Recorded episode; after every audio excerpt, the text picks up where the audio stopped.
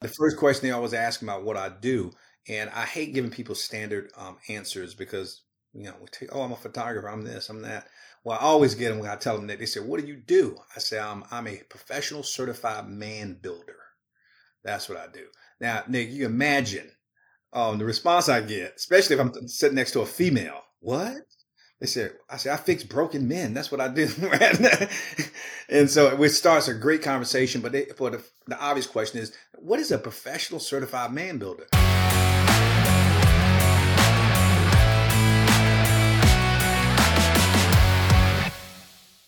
Hello, and welcome to the Mindset and Self Mastery Show.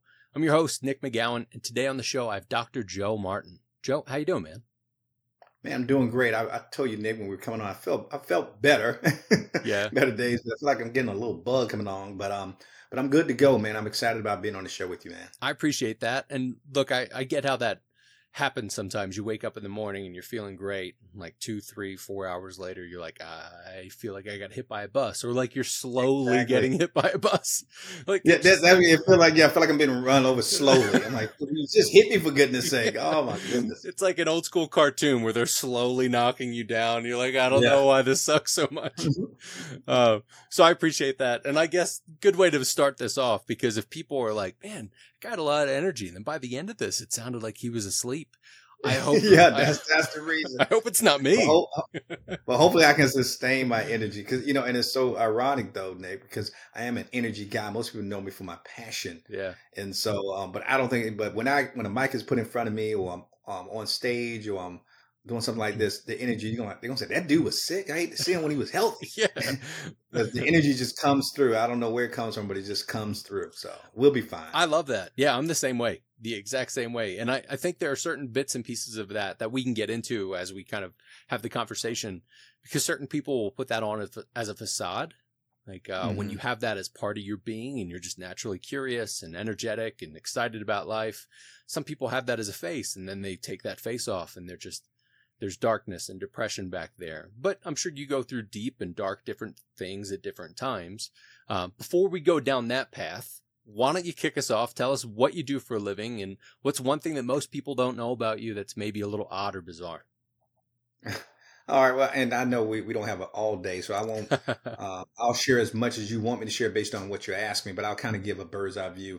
Um, I travel quite a bit, Nick. So when I'm on the planes, um, people you know, they normally ask. It's, it has it's gotten better since um, post COVID, um, or even uh, pre COVID. Um, it used to everybody always talk to you on the planes. They don't talk to you on the planes no, much. No, no. But the first question they always ask about what I do, and I hate giving people standard um, answers because you know we take, oh, I'm a photographer, I'm this, I'm that.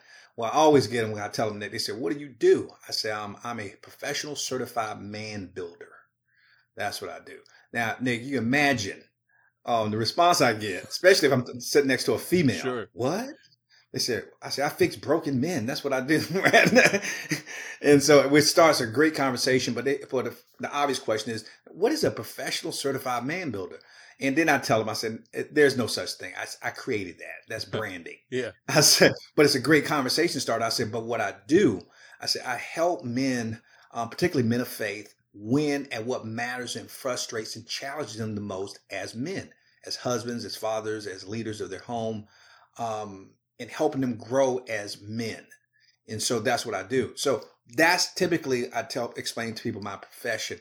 I think the second part of your question is what do you say? What most people wouldn't know about me? You know what? What's kind of weird and something that most people wouldn't know, or uh, probably even your closest friends. I'd like to be able to get like down to the down to those weird things.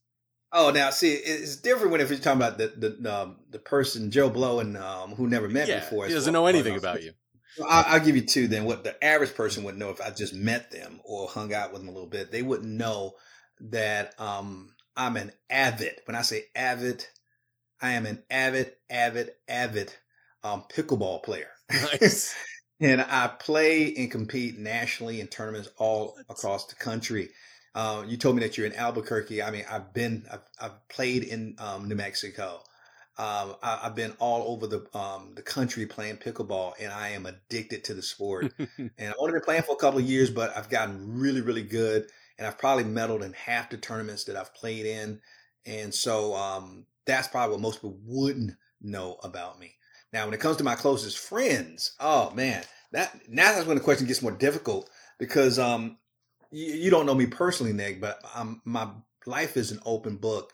Um, most people um, are shocked and surprised how vulnerable I'm willing to be and how much I'm willing to share about my personal life. But as a um, professional speaker and an author, I'm on stage always talking about my life, Yeah. and that's the good, the bad, the ugly, and everything. So it's not much that I can tell people that they wouldn't have either heard me say on stage, heard in an interview, and to my point, my wife gets mad sometimes. It's you can't tell everybody everything. Some of the stuff you got to just keep between. I'm like, Some things. but I, I keep telling myself, but how can I help people if they don't really know and you don't tell them the truth? yeah. So that that's a tough question about what I'm thinking. What would my friends not know about me that I haven't told them? And wow, wow, nobody's ever, ever asked me that question before. what would they not know? Um, hmm, hmm, hmm. wow, wow, oh wow, I got something. All right. Ah, oh, and this is not that deep though, but it's something they wouldn't know. Um, I hate. I, I don't like cooking. I, I'm not. I, I mean, I'm not like horrible, but I don't care if I ever. Cook, I won't even touch a stove. My stove, like, like it's never been touched. We have two. We have two kitchens, so my wife cooks on. That's the whole. That's another story. Okay. But um, but I don't I don't cook. But here's what and people know that. But what they don't know, Nick, and I can't explain it. Well, maybe I can't explain it. Do your best. I freaking love cooking shows. um, they, um, um, Gordon Ramsay, oh, Hell's Kitchen, and uh, Master Chef. Dude, I can't get enough of watching that stuff, man. I just love watching it. And my wife and my daughter and even my son, they look like, why, why? why are you watching that? You don't even like cooking. Why do you watch it? And most people are shocked when they hear that I like watching cooking shows because people know I don't cook. And so, but I think I really enjoy it so much is because it's not about the cooking itself, but if you ever watch those shows, Nick, the passion Yeah. that cooks have, mm-hmm. it blows me away. I know why I get passionate about what I do. You know why you get passionate about what you do because we we help people, Yeah. we making an impact on their lives, we're quote changing lives, we're changing their mindsets, we're doing all this this great stuff. They're just cooking a meal, but yet it's not just cooking a meal Yeah. and they, they they they tear up when they talk about it. They cry, and I mean, they take it so personal. And when they when somebody likes their food, I'm like, I had no idea Yeah. that people get that passionate about cooking. And so, passion recognizes passion. Mhm. So, what I do is I highly respect people who can cook and who, who, who love anything that they do. I don't care if it was a cooking show or it was a photography show. Anybody with that kind of passion, they have my respect. So, most people wouldn't know that about me. Well, I'm glad that you continued on the way that you did, so we didn't have to get into your food porn addiction, and Yeah, right. like, actually have to come to grips with that. Uh, Oh, it, that's great. what a cool thing too to be able to passion recognizing passion. Um, Mhm. I I don't think that people talk about that enough. I'm sure, you know, eh, if you and I were hanging out, we would talk about it. They're the people right. that are like us that are complete nerds in that sort of sense. Like, oh my god, did you see this? Did you see how this ties together? Most people are like, Right. shut up! I'm just hungry. like, knock it off. Uh, I I've tried to have conversations with people about that uh, about sports. Like growing up, I played some sports growing up, but I was mainly a fat little kid who played like left back on away games. It was pretty bad.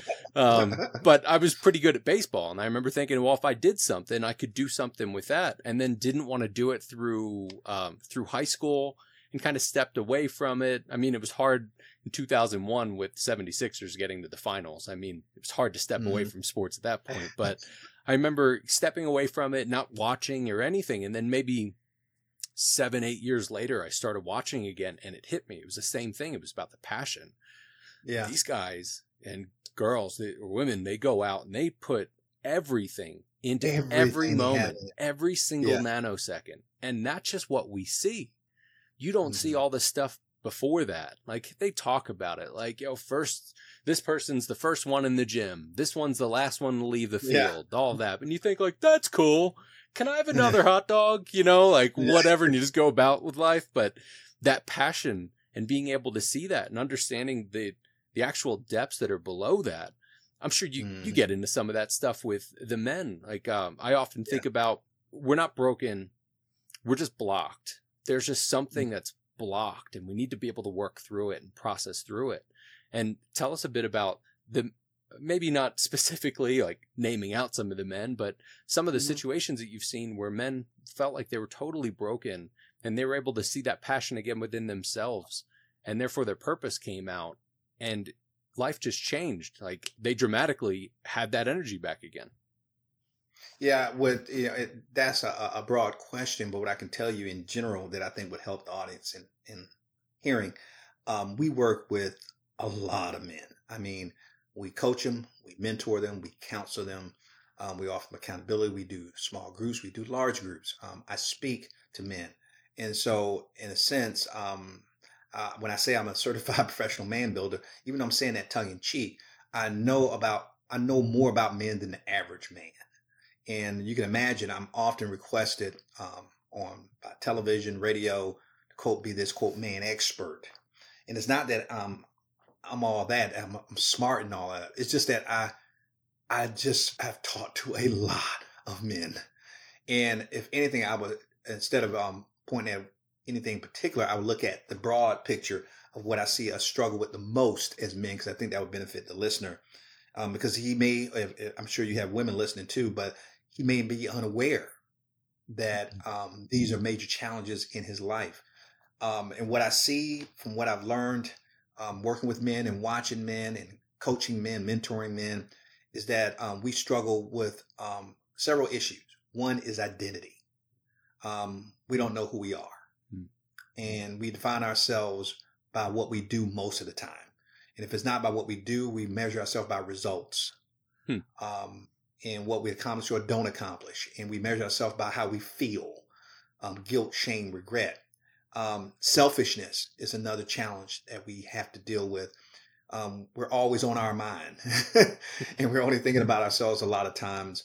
Um, and so our per- perspective is skewed because we think life is about us.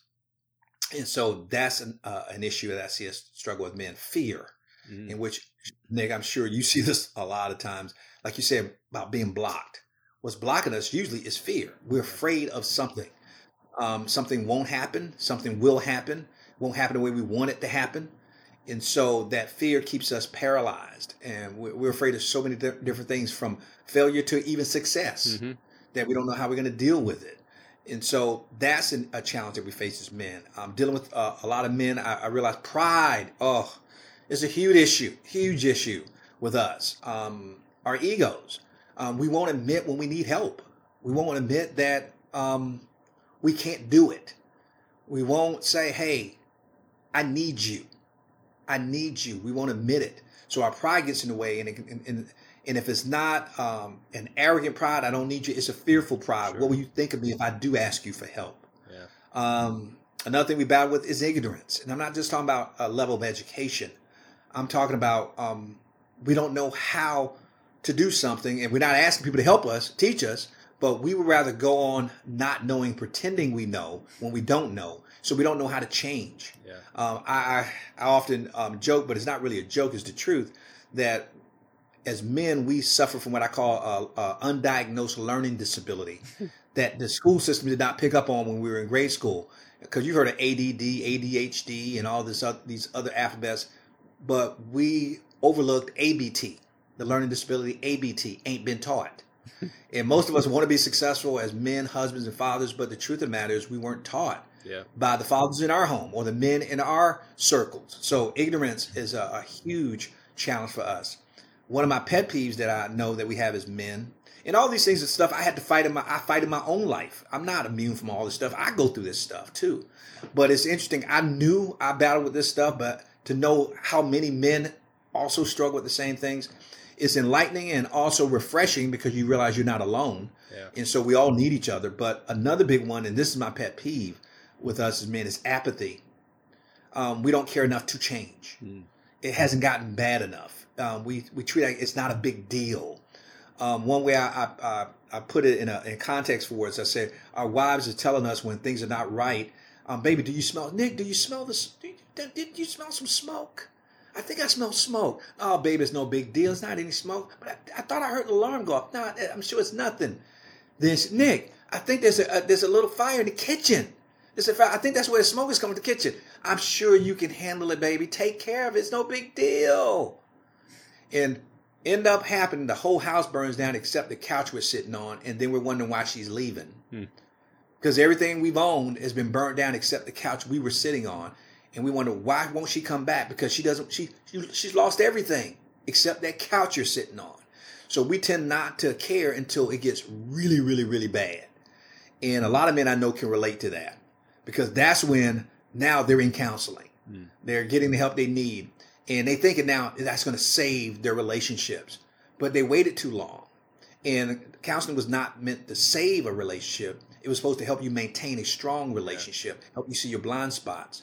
But um, I'll give you a few more things that come to mind. Um, laziness is a challenge. Um, that's why I think you and I resonate with people who are passionate because that's not something they battle with is laziness because they know what they want, they're going after it, and they're going to run through a brick wall to get it. But and also people like us have a low tolerance for people who are lazy, and I put lazy in um, quotes because even we get lazy by stuff we're not excited about. Yeah. I'm talking about the person who seems not to get excited about anything. They're just stuck. Like you said, they're being blocked. They're, they don't feel, quote, motivated. Um, another thing is that we got our priorities mixed up. A lot of men, um, they put career above everything and gets out of whack. And then they wonder why the relationships are suffering. Um, they're focusing, they're majoring, I call majoring in minors because you want to know what's really important to you. And we, we were joking about this coming on because I tell you my health is going down a little bit as I do this interview. You want to know what's important to you? Get sick. Get sick. And I'm talking about, I ain't talking about, oh, a cold, Yeah. got the sniffles. Get real sick when you are bedridden and you can't um, you can't go to the bathroom on your own. Um, you might be highly contagious. You want to know what's really important? You'll find out then when you can't physically do what you want to do and you need assistance, whether you ask for it or not. Then you'll find out what's really most important to you in your life. And I know we can go on and on, but I'll tell you the, the, the last thing I can think of that off the top of my head that see us battle with as men commitment. Commitment.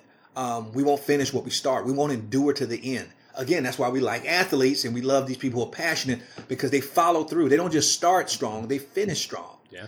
And we, we're good at, okay, I'm going to change, but yet we don't maintain the change. We lack the consistency and the discipline um, to see it to the end. So those, that's when I think about what we do and how we help men. Those are the things that I see as the major issues that I see that most men have, and that at least I talk about a lot when um, I'm being interviewed on on other shows too as well. Sure. I, as a man who's gone through stuff, just like every man has gone through stuff in some sort of fashion, there's something that has shifted the way that they live or made them fearful or whatever. Um, I think there are patterns that we can see. And you brought up uh, a few things that really stood out to me, like the systems, the educational system, the family system, just the systems that we're raised in and that we're taught within, and the systems that we feel things should look a certain way. And certain men will have that, um, you know, you just put dirt on it, get the hell back in the game sort of situation, right? Mhm. where they do that to themselves. Even if you look at sports, they don't do that. If you hit your head the wrong way, they're like, you're sitting out at least to play, and we're going to put you in the blue tent to see can you tell where the light is? You know, uh, is there Mhm. something wrong here? Instead of just putting dirt on it and going back in. I guess maybe I'm not totally right with that because there is hockey. They're a different, they're a different breed. Hockey don't give hockey doesn't give a flip about you, do No, it's like you know your arm is hanging off. I don't give a shit. Onward. Like I got a hat trick in front of me. Like, Exactly. all right, fair enough. Uh, Um, but I- hockey, gotta love it. yeah, especially they're they're still fighting. They're like that's fine. Like have at it. Just don't get into the stands. Um, so I think there are patterns to all of this, and I always think about how things have created themselves to be something that we think that they are in the moment, but it's not the thing that happened in the moment. It's back to something that happened before our childhood and our traumas and the systems that we were raised within. So when Mhm. people have any of these problems, any of the stuff that you're talking about, these are symptoms. Um, but how do you help them through their traumas? And how do you help them really not only process it, but like you were saying, being able to continue on with it and actually be able to get the work done and not just put a bandage over a literal broken arm at that point. Well, we help them by one first, uh, getting them to be honest about it Yeah. and to admit it. You can't uh, you can't address an issue you're not willing to confess Hmm. um, to others about, and that's that's the problem. Um, we live in I, I call it we we suffer in silence a lot of times. So at least when it comes to us helping men, we get them in a place where we, we put them in an environment where it is safe, um, without judgment, without shame, without guilt, without condemnation, that they can be honest. And sometimes the best words any man could ever hear, uh, other than uh, I'm talking about even better than advice, is "Man, me too." hmm Um, I was just interviewing a guy on our show today, uh, on our podcast, and he and his wife had two miscarriages, um, lost a boy and lost a girl, and and I told him I said, unfortunately, um, I can relate because I've lost two kids Wow. to miscarriages, and so um, even though those were painful experiences in our lives, we were both able to bond because of that. So the way we help men is we have to put, first of all get them in a safe environment where they feel that it's safe to share and it's healthy to grow in it without fear of being judged or ostracized or rejected or I call it um, somebody looking at you funny and sideways and pulling away from you. Get them in that type of environment and then being able to be honest and transparent about it. And then have another man be able to look at you and say, hey, man, me too. Now, we're not going to have a pity party about it. But now that you can get that off your chest and we can talk about it, you don't have to be ashamed about it. Um, I, I often tell men um, also that God will only choose to heal what you choose to reveal, not conceal. So you can get help for almost anything you're dealing with if you're willing to open up your mouth about it and talk about it. And I know one of the biggest things that was for me that I struggled with that really almost destroyed my life for over 30 something years until I finally opened up my mouth was talking about being abused sexually as a child. Um, I had been sexually abused for three years as a child. And I never told another soul about it. And they talking about, you know, what do people not know about you? Now the world knows about me being sexually abused as a child. But the person who I should have told when in, when um, when I was going through life would have been my first wife, and I didn't tell her. Mm. And because I did not tell her and did not open up to her about it, I ended up ruining a 16 year marriage because of it. Um, but trying to hide because I, of course, when you're going through that kind of pain and you're not willing to be open and honest, and you don't find a safe place to share. And my wife should have been at least one of the safe places for me, and she she probably was. I just didn't do it Mm. because of my own pride and my own ego. Some of the issues I tell you we struggle with as men. Um, I kept it from her, and you're as sick as your secrets, and it destroyed our marriage. It destroyed. It almost destroyed me. And so, one reason why I do what I do with men because I'm showing them. I'm, using my life as a cautionary tale. Um, I had it all. I mean, I went from rags to riches to ruin to redemption. I mean, started with nothing in the projects of Miami, ended up having everything I ever wished for and ever wanted in my life, um, in my twenties, Hmm. man, and then had it all and lost it all by the time I reached the age of forty, because I blew up my life, got addicted to porn, uh, women, and then became a sex addict. I mean, it was horrible, all because I was hiding from the pain of my past. So the way we help men is to get them to step out of the shadows of shame and guilt and condemnation. Say it's okay. There's nothing you can tell me that's going to shock me because I talked to too many men. Mhm. I mean, I've heard it all, Nick. Hey, there's nothing a man can tell me from men killing people, okay, to being um being um threatened or kidnapped. I mean, I've heard it. I've heard it all, Nick, all. And so that creates uh, uh, um, an environment of safety for men around me, and I've created that environment in our community that men feel that way because that's the first step to healing, is honesty about your trauma in your past, and not have to keep find yourself keep trying to run away from it. And I'm sure you've experienced. A lot of people feel traumatized even just thinking about it again, and they don't want to. Mhm. They don't want to deal with it.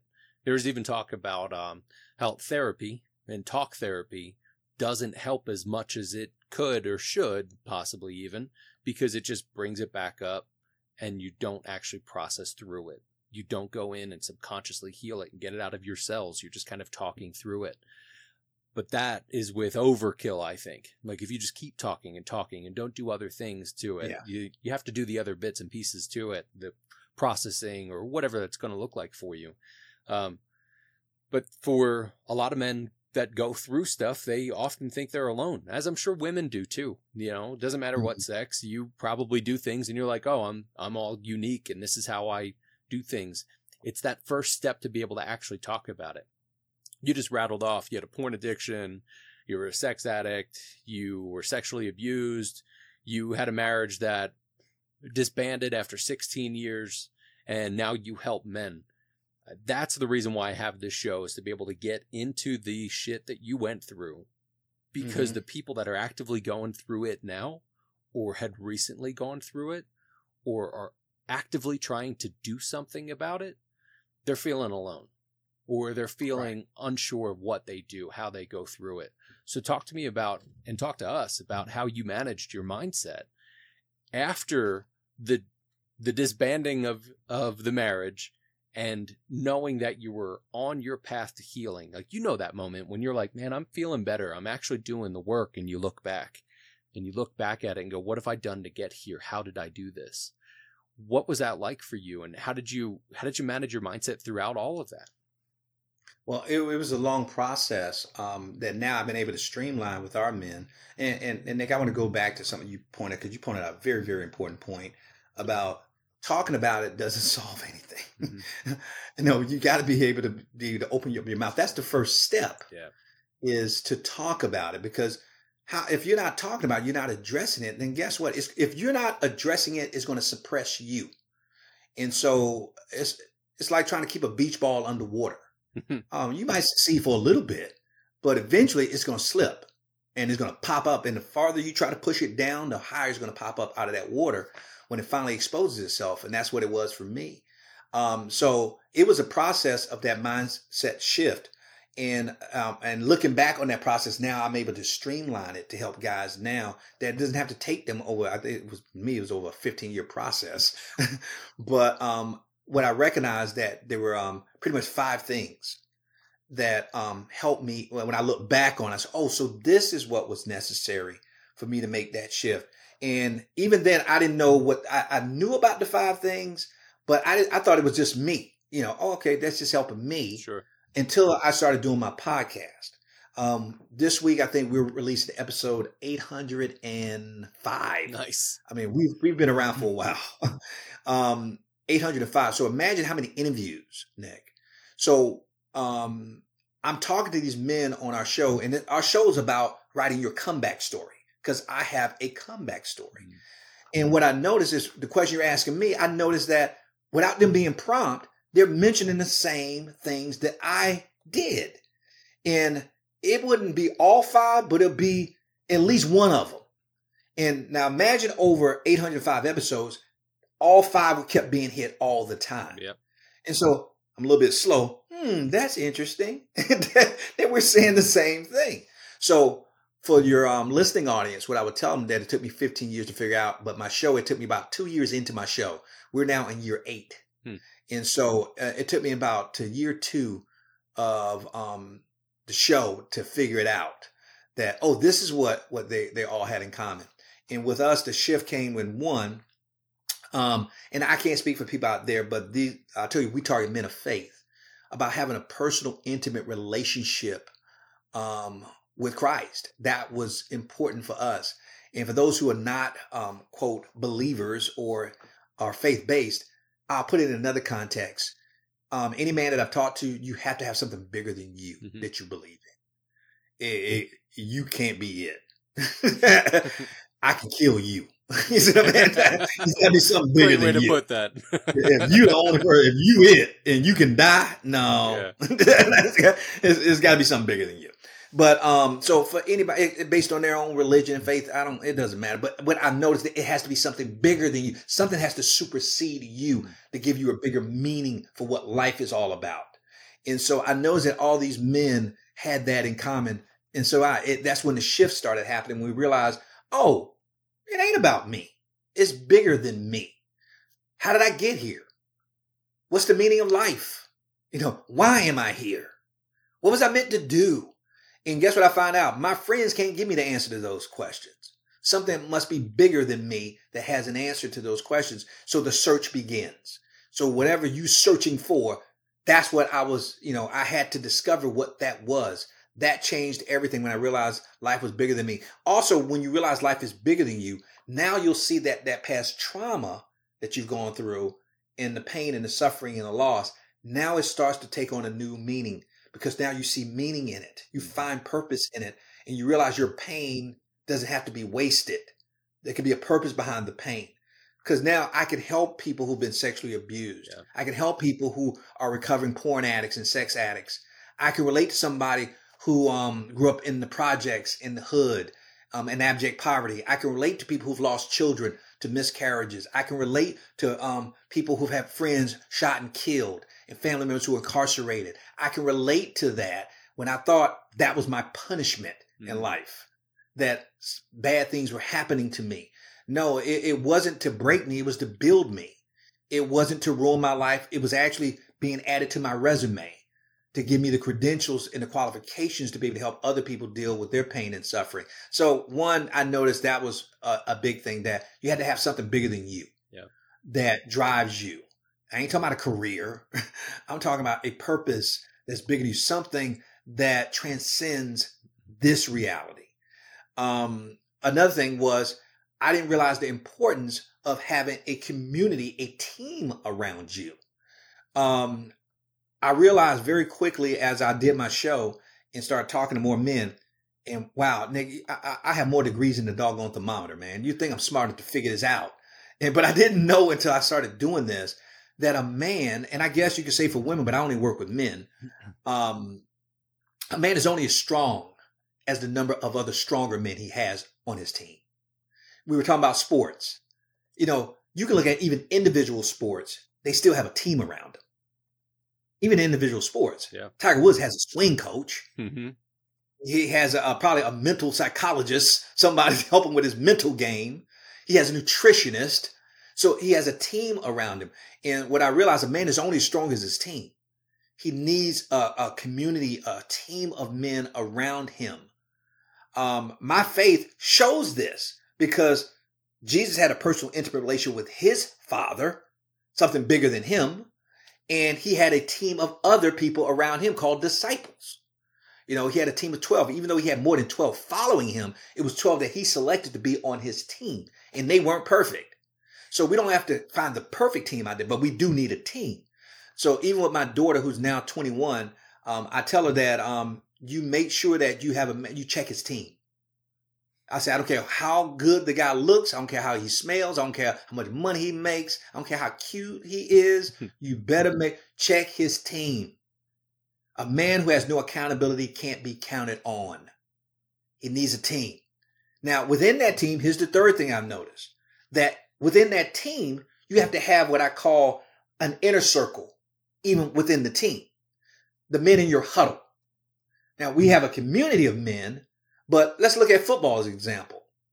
They have the team, what, about 48, 49 players on the football team? But they're split into offense, defense, special teams. Mm-hmm. And guess what? The quarterback has relationship with everybody on the team, but he has a special relationship with the wide receivers and the offensive linemen. Mm-hmm.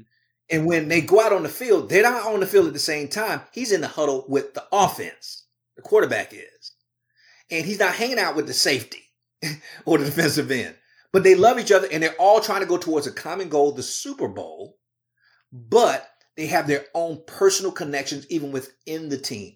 And the way I describe it is that every man needs um, at least two or three guys.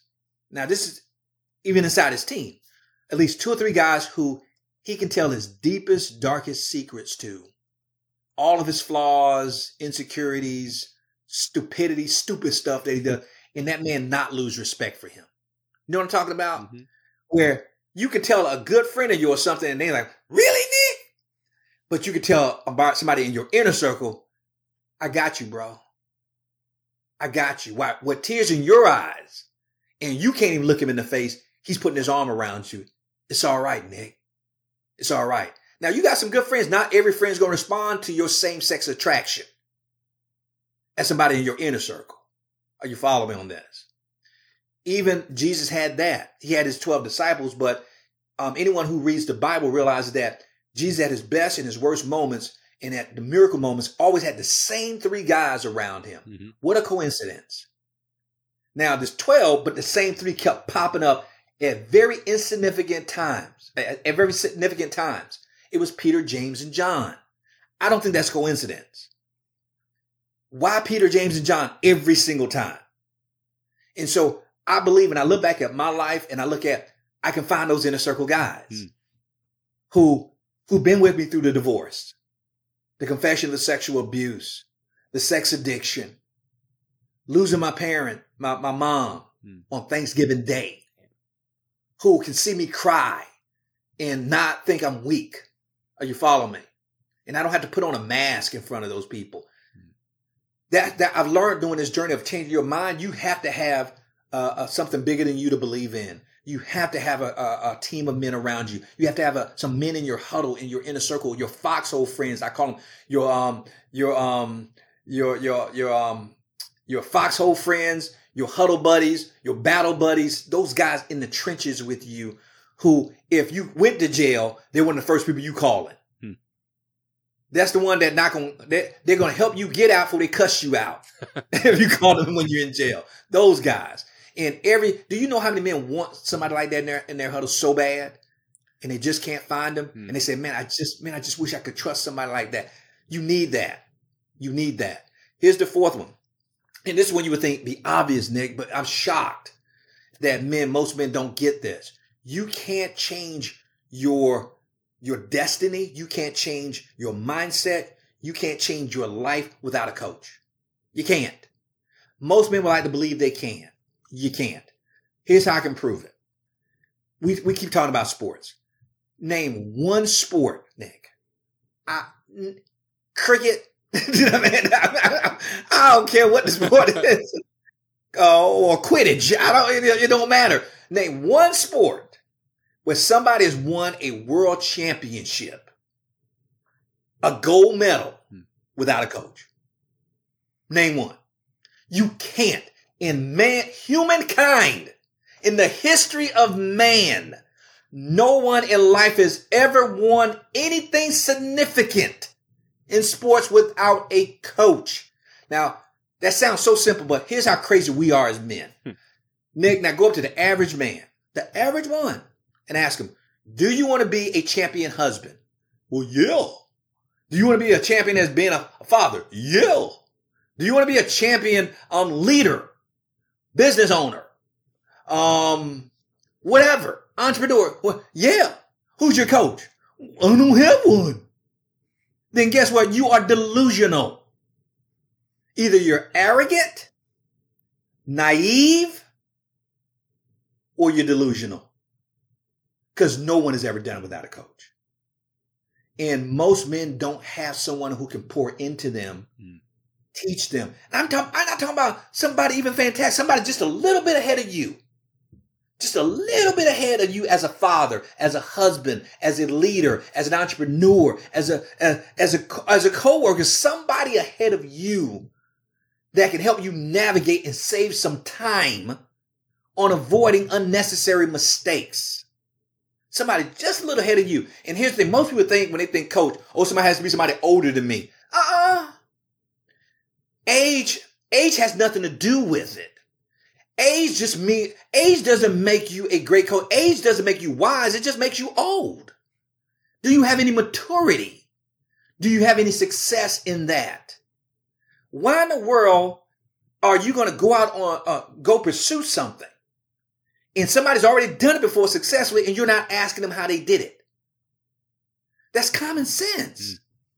And most men, we don't, man, I'm failing as a husband. I'm failing as a father. I'm failing as this. Well, who's your coach? Well, I don't have one. Then of course you're going to, Fail. you have to fail. You have to. If you don't fail, this ain't working. Life ain't right, ain't right. If you can succeed without a coach, then life don't make sense. And I, and, and I tell, name someone great. Anyone, forget sports. Great who didn't have a mentor. Name me one. You're talking about the richest man in the world. Richest man in the world has mentors and coaches. So that was one of the, the, the fourth. That one just bounced me because that seems like the, the most no brainer. And yet most men, I would say if I had to put a number on it, nine times out of 10, most men don't have coaches mm. and mentors. They don't. That, that sounds crazy to me. 90%, yeah. 90% don't have it. And here's the last one. And most men, I get in trouble when I tell them this, but again, I had to learn this over a 15 year process. We need counseling. We got to get counseling. Nick, there's no way around it. We need to get counseling. I said, when, I said, when's the last time you had counseling? Well, I've never had it before. Okay. When last time you had counseling? It was about five years ago. When last time you had counseling? Oh, it was about two years ago. And they said, well, what's the problem? I said, what's the problem? I said, do you drive an automobile? They said, yeah. I said, how often do you get the oil changed? Every 3,000 to 5,000 miles? I said, what if you waited every three or five years to get it changed? What happened to your car? They said, I'll burn out the engine. I said, guess what? You're burning out yourself. You would change the oil in a freaking car, but you won't get counseling? Are you freaking crazy? See, we think counseling for crazy people. No, you crazy if you don't go to counseling. Counseling wasn't there to fix you. It was helping you. It's an oil change to check. When I go to counseling, I go to counseling at least three times a year. It's not because my life is falling apart, Nick. Can you check the air pressure? Can you check the tires? Can you check the oil? Mm-hmm. Can you check? Can you check the? Can you check? I just want to make sure I can keep this car on the road for as long as I possibly can. But there's a difference between taking your car in three times a year and having to take it in every week. Do you know it's cheaper to get a counselor three times a year than three times a week? They charge about $150 an hour. And so counseling is common sense. And men, we have all this trauma. We've been, we, we didn't have perfect parents. We didn't grow up in a perfect environment. We've had betrayal happen in our lives. We've had broken relationships. And then you ask them, are you getting help for that? and most of them are not getting counseling. So that's how I've been able to, to have my mind focused in the right way. But now to realize that, men, I got to help you get these five things. You got to have these five things in place. I'm not guaranteeing your life is going to be easy because you have those five, but I haven't met a man yet who has those five who ain't winning. Now, he may be crying while he winning, and he may be struggling while he's winning, but he's winning. I haven't met a guy yet. I have these five things, and my life sucks. I haven't met one guy like that yet. Not one. Not one. In over 800 something interviews. Not one. That's that's called a clue. Powerful things. Uh, it's interesting how um, a lot of a lot of men have a struggle with getting to the doorstep of any of that. So, of course, it makes total sense that you haven't talked to anybody on the podcast that thinks their life sucks with those five things because most of those people have been doing it for a little bit too. I mm-hmm. could almost I, I think about the gray area, the the people that are in between that may be on the process of starting to go through some of that and may still think that their life sucks, but they might have two or three of them on lock hmm. and maybe not all of it. And being able to start wherever you start within that list as whatever whatever men's in or man's in whatever spot that they're in, they need to be able to actually talk through it and work through things and it's interesting how a couple of those, and I taking notes as you were rattling them off, and I'm looking at that list and how a couple of those are really specifically about talking and being open and being able to start that process of doing the thing that's right for them to do. I'm sure you have different coaching sessions. I know I do at times where people will talk themselves to it and they go, All right, right. cool. Well, good talk. Glad you got there you know, uh, because sometimes it just helps you just to talk it out and just be able to get it, get it out. And I can tell your passion of, about this. I almost chuckled at one point because I was like, I remember this man telling me he was kind of sick. Kind of sick, I am. I was like, kind of, I think that's kind of. I'm calling bullshit on that. You, I told you, man. I tell you, when I get going though, man, when I'm talking about what I'm passionate about, man, you know, it just it's an out of body experience. Man. Yeah, that's the way it should be, man. I mean, that's the that's the purpose within you to be able to get that out and that passion that you have. Um, and I, I know there are men that are listening to this episode that are in different spots. Some that are right there mm-hmm. with you that are like, go, go, go, go, go. Others that are like, look, you don't understand though. And no matter where that man is, it sounds like the the thing that you're really getting to is just that initial step of being open to it. I've seen patterns Mhm. within uh, our podcast as well. Your episode is probably going to be around 98, 99, so I'm close to 100. Um, and haven't had the 800 plus. On that note, well done with that, sir. Um, that's that's a lot. Um, yeah, that's a lot, as man. you know, I'm sure you talk to other podcast hosts. A lot of people will get past two, five, or ten. yeah. Um, But I've noticed patterns within this as well, and it's similar of the self awareness that you need to have that self awareness that there's something, and I need to do something about that something, and being able to have a coach or counseling and kind of work through those things with your friends, especially the inner circle buddies and those people that you mm-hmm. can really rely on. I I think that's super important, but it's also really important for us to understand that sometimes the first thing we need to do is just be self aware of it and just go, look, I understand that there's something wrong.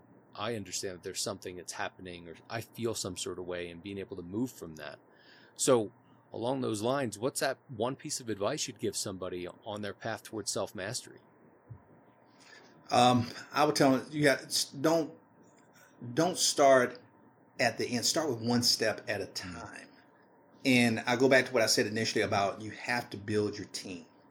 Um, you know, in our organization, what we've done, we've actually done all the heavy lifting for them. We've already built a team for them. They just have to step into it. Yeah. And now it can be kind of scary because they're stepping into a team where they're going to have their team. We already, we've already have them assigned an inner circle, and we have coaching set up for them and counseling and everything else in the training. So it's more so them stepping in blind, like just you can imagine how nervous they could pos- possibly be. Wow, I don't know these guys, and Yeah. already I'm supposed to be opening up. and so, guys who you know, I, I'm I'm one of those guys. To me, experience is not the best teacher. The tuition is too high. I rather learn from other people's experience, and so I don't have a problem um, stepping into something that's already been created. And I just need to step into it.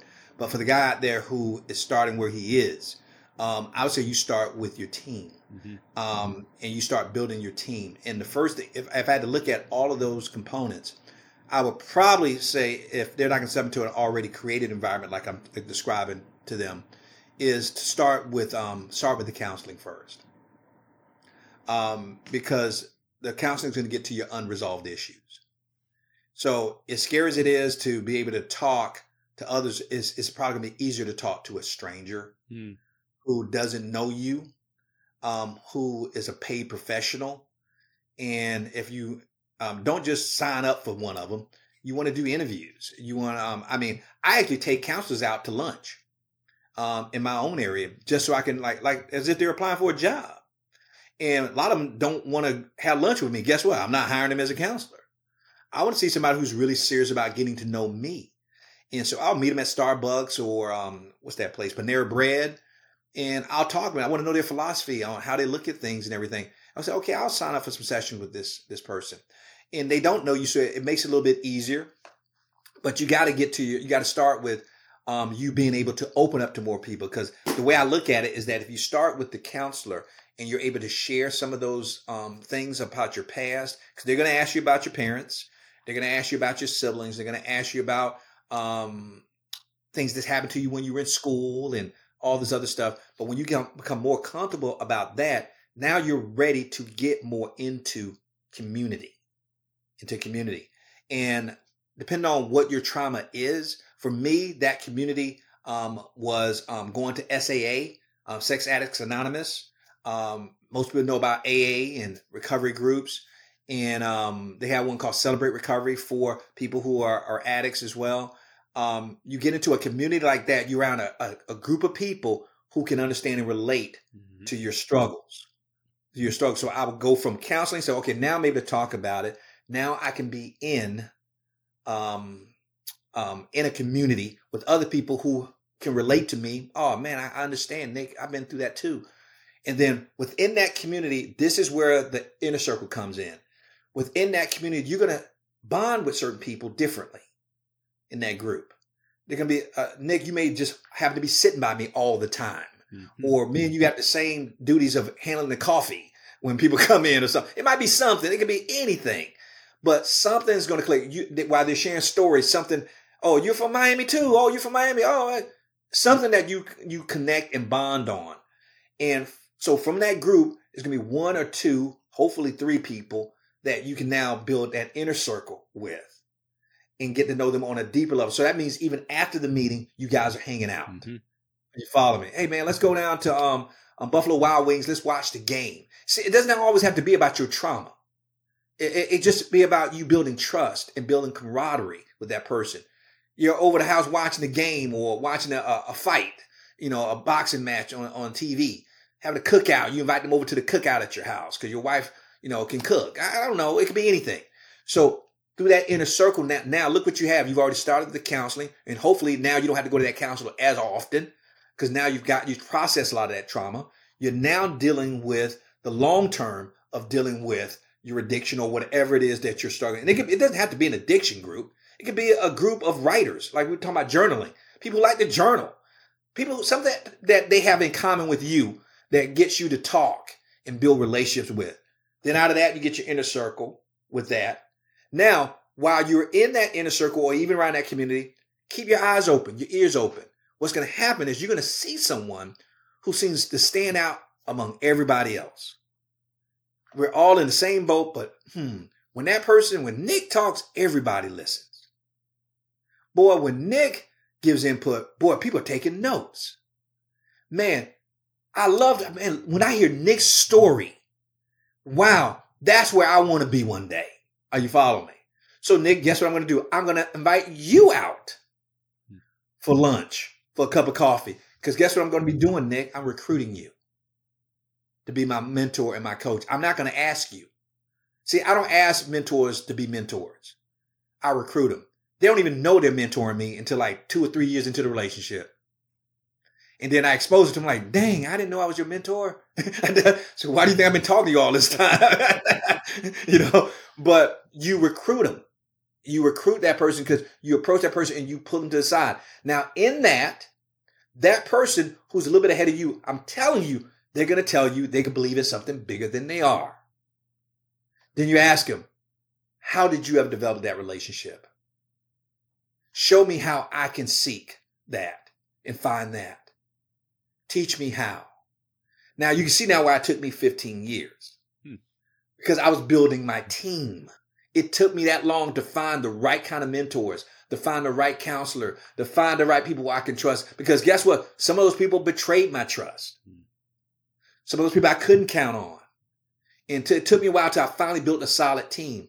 When I started this organization, now I was focused on nobody's going to have to go through what I went through with betrayal, the wrong people. I'm going to already recruit the right people and build the team myself. And I'm just going to let Nick, I'm going to let you take advantage of it too. You want, I want you to meet my mentors. Are you following? I want you to meet my inner circle guys. I want you to meet my team. I want to introduce you to my counselors. I'm going to train you on how to have a personal, intimate relationship with your creator. And so that's what I, that's how I thought I could help men. Cause most men don't have the patience to go 15 years or 10 years to build, but it's worth it. I'm telling you this, it's worth it. It's worth it. So that's what I would advise you to do step by step process, but you can't just jump to the end of it. You got, if you're going to do it on your own, you got to start building your team methodically and strategically and do it with some commitment. Yeah, and you got to do the work. There's no other way around that. Yeah, you got to do the work. There's no way around it. You have to do. The That's the only way to do it. You have to do the work to get to it. Right.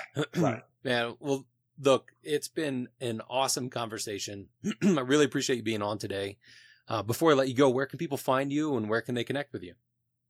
Oh, that's easy. All you have to do is go to realmenconnect.com. That's real M-E-N, M E N connect, C-O-N-N-E-C-T.com. And think about it this way, Nick. I tell guys how to remember it. What do real men do? They connect. There, you you can't grow unless you're connected to other men. A man is only strong as his team. Real men, what do they do? They connect. Realmenconnect.com. And Nick, if they if they are struggling to reach out to that one person, even to that counselor, uh, what and now that they heard me and they heard a little bit about my story, if they want to connect with me personally, we have a limited number of um, time slots I put on my schedule every week to talk to people in the public, not just in our organization. And if they go to realmenconnect.com forward slash call, C A L L, it will give them my schedule and it's going to be only a limited number of slots. But if they can get on my calendar, they will get to talk to me no different than you talking to me right now, Nick. And so they get about 45 minutes with me and we can talk about anything even if it's now how to build your own team Hmm. and how to start doing that. So realmenconnect.com or they can reach out to me personally, realmenconnect.com forward slash call, C A L L. Awesome. What a what a great situation that you have there. Especially, uh, I love the open office hours, being able to say, "Look, we're here. We're here to talk," and that could turn. That's, that's my profession part of me coming out. I used to be a university professor, so that's where the office hours come from. I get it. I love that. I mean, uh, part of our company, we have an agency, and we mess around with the idea of office hours, and I I enjoy the idea of it of being able to go look here. You have questions, we'll give you help for half hour or Mhm. whatever it is to be able to do that. So that's cool that you do and that. it's free. Yeah, and it's exactly. free. But the, but the slots are limited. But the slots are limited. Yeah, and they always should be. um, uh, man, I appreciate you being on. Thank you so much for your time today, and uh, I'll have all that Nick. information in, in the show notes and all. Again, it's been a pleasure having you. Thank you. And Nick, keep doing the work you're doing, man. Thank you for having me on the show. It's been an honor.